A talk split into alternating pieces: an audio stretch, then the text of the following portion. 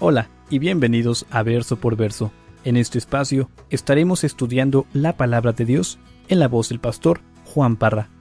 Si aún no tienes alguna iglesia en donde congregarte, te invitamos a Capilla Calvario de Oxnard. Estamos localizados en el 1925 Eastman Avenue, en la ciudad de Oxnard, California.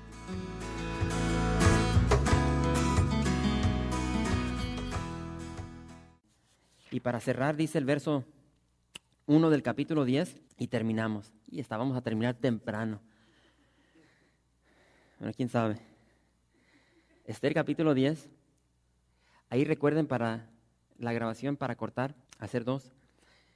Esther capítulo 10, verso 1 al 3. Dice, el rey Asuero impuso tributo sobre la tierra y hasta las costas del mar. Y todos los hechos de su poder y autoridad y el relato sobre la grandeza de Mardoqueo, con que el rey le engrandeció, ¿no está escrito en el libro de las crónicas de los reyes de Media y de Persia? Porque Mardoqueo el judío fue el segundo después del rey Asuero y grande entre los judíos, y estimado por la multitud de sus hermanos, porque procuró el bienestar de su pueblo y habló paz para todo su linaje. Y así termina el libro de, Esther. Termina como comenzó, elogiando la grandeza de este rey malvado. Y, tristemente, hermanos, si, si siguen la historia de este rey, en unos cuantos años, el rey Azuero va a ser asesinado, será traicionado, y así termina la vida de este de este esposo, de este rey. Pero se nos dice que Mardoqueo llegó a ser el hombre o llegó a tener el segundo puesto después del rey Azuero. Ah, repito, así tal como José, como, como José en Egipto, como Daniel en Babilonia, hermanos, Dios lo engrandeció. Y ahí vemos la diferencia entre Amán y Mardoqueo. Si tú te quieres engrandecer a ti mismo, vas a ser aplastado, vas a ser humillado. Pero si simplemente eres obediente a lo que Dios tiene para tu vida, Dios te va a enaltecer. Y es lo que vemos aquí en la vida de este hombre.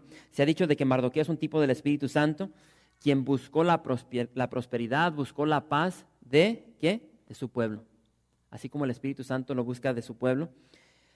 Y, hermanos, hemos visto en este, en este hermoso libro la mano de Dios. No se ha mencionado su nombre, pero Dios ha estado activo detrás de las escenas obrando a favor de su pueblo, el pueblo judío.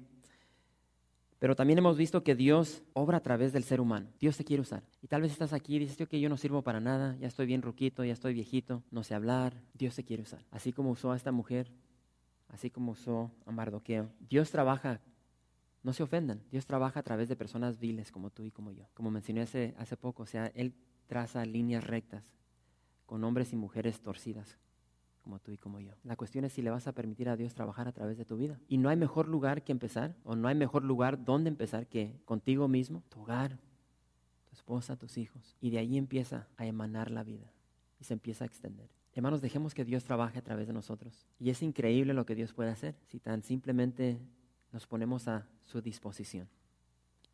O sea, lo hemos visto en esta historia, cómo Dios ha cambiado todo, cómo cambió una destrucción, un genocidio, de su pueblo a, un banquete. Y, hermanos, esto tipifica lo que va a suceder al final de la historia de toda la palabra de Dios. O sea, nosotros vamos a celebrar con el Rey de Reyes en, esa, en ese banquete, en la boda de los, del Cordero.